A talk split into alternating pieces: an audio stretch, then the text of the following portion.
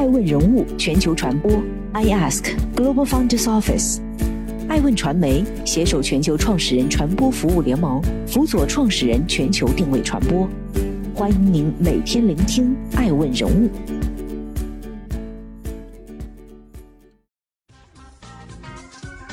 Hello，大家好，欢迎大家的守候。本期播出的爱问人物是管义红。九毛九除了二和怂，还有什么？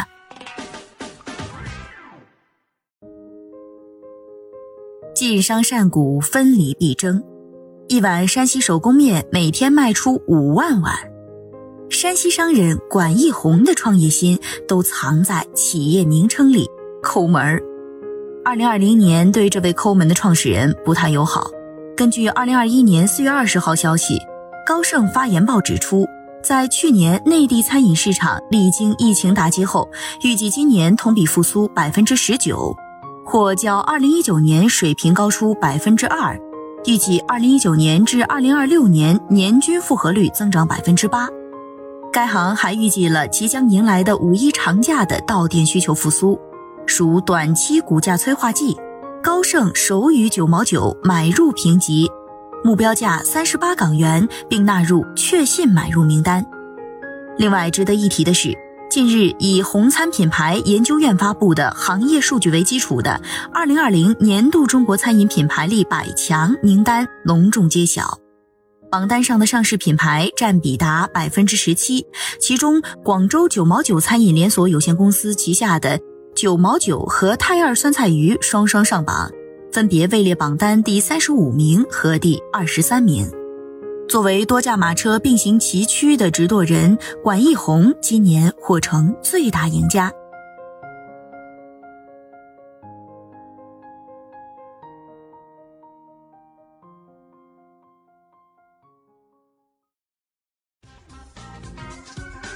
欢迎继续聆听《守候爱问人物全球传播》，正在播出的爱问人物是管义红，九哥请你吃面条。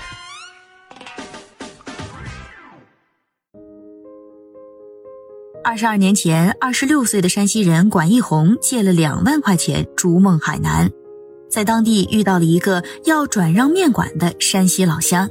面馆很小，一共六张桌子，还挤挤巴巴的。当时的管义红不会想到，这个小面馆改变了他的一生。开业几年时间，五十平米的小店就鸟枪换炮，变成了二百五十多平的两层楼店面，还有了一个响亮的名字——老面馆。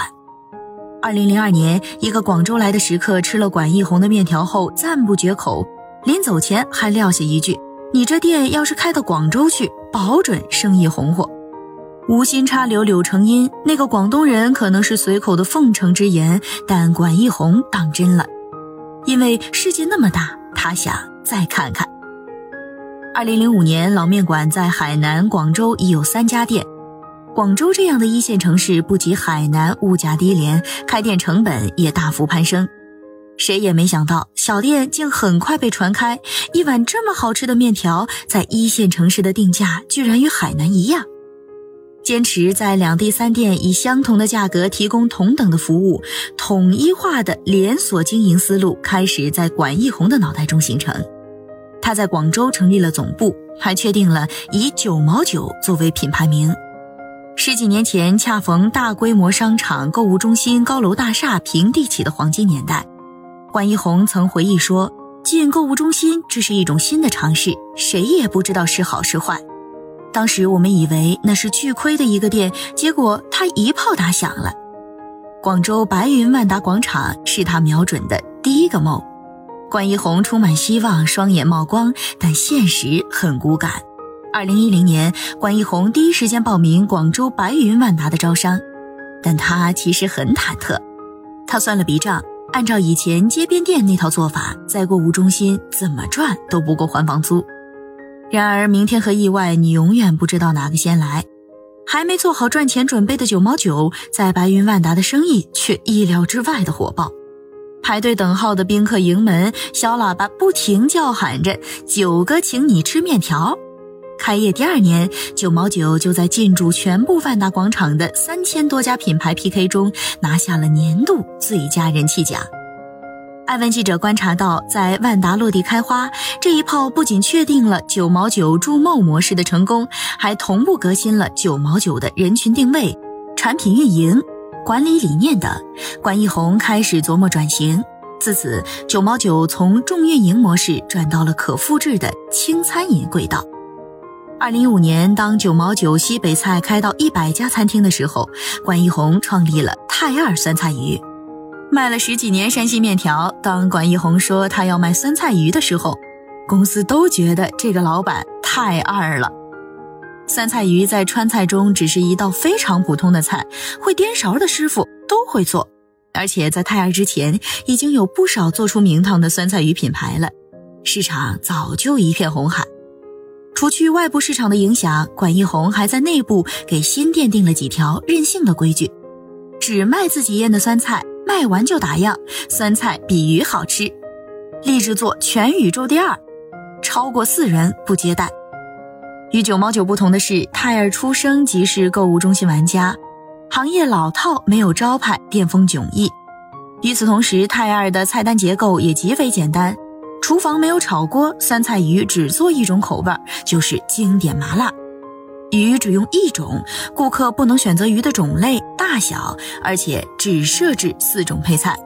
这样的模式一举将泰二送上行业之最。它是所有中式餐厅门店中 SKU 最少的，包括饮料小吃在内，泰二仅有二十四个 SKU。就连隔壁街头的蛋炒饭都比它花样丰富。管一红到底在卖什么葫芦鱼？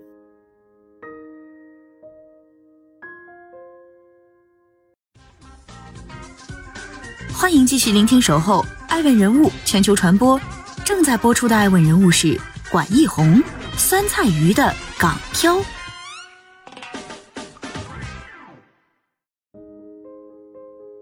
每天只进一次鱼，卖完就关门。然而当初看起来有多不可思议，四年后再看就有多大的感慨。关一红不愧是创业老兵，不仅早就深谙饥饿营销之道。赛道与模式的转切和创新也让人直呼内行。泰二如此标准化的极致单品模式，简化菜单及上餐流程，不仅减少了对厨师及服务人员的依赖，大大压缩了成本，而且成功击中了年轻人的胃口。泰尔一度被网友封为社恐天堂。泰尔很快以小而美的网红标签取得了行业领先地位。二零一六年到二零一九年，泰尔营收增长十八倍，从零点六八亿元到十二点七亿元，在全国所有酸菜鱼餐企中排名第一，营收占比增长八倍，百分之四十七点五二的成绩几乎可以与贡献为百分之五十一点零四的九毛九餐厅平起平坐。要知道，九毛九西北菜做到了这样的成绩用了十几年，而泰尔酸菜鱼只用了不到五年的时间。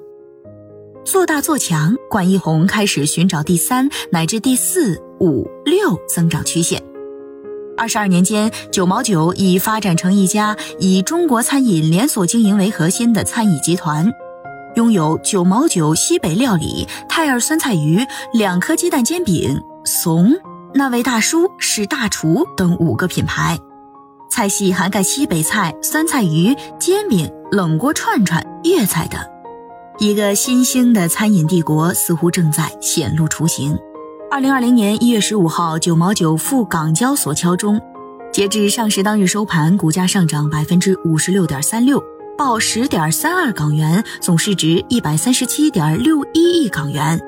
然而，事情发生太快，港交所之中的余生还未消散，疫情就如龙卷风席卷华夏大地。这场疫情对餐饮业的打击不言而喻。本次疫情中，百分之七十八餐饮企业亏损超过百分之百。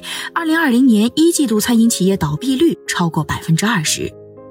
无论是街上的小店，还是那些已上市的餐饮龙头企业，无一不是叫苦连天。西贝董事长声称，他账户上的资金不能维持三个月。海底捞因疫情关闭门店，一年损失五十亿。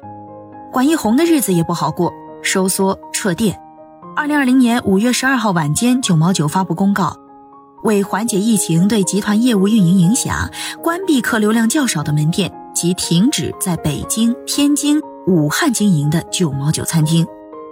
上市不足半年，百店扩张计划歇菜，京津汉固有成果一同腰斩。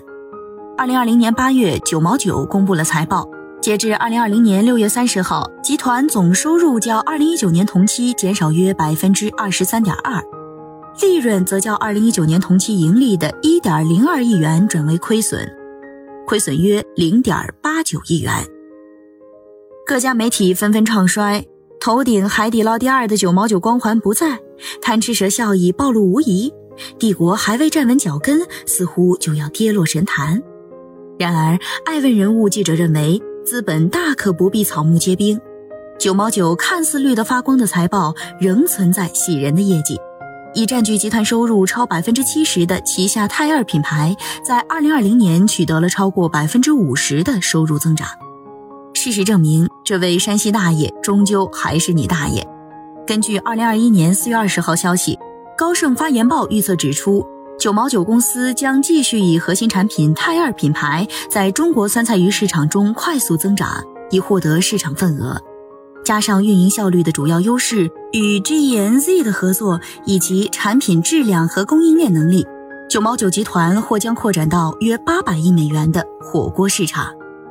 话说回来，创业几十年，管一红什么大风大浪没见过？后疫情时代，高盛如此看好的九毛九，又是否能够继续书写全宇宙第二的神话？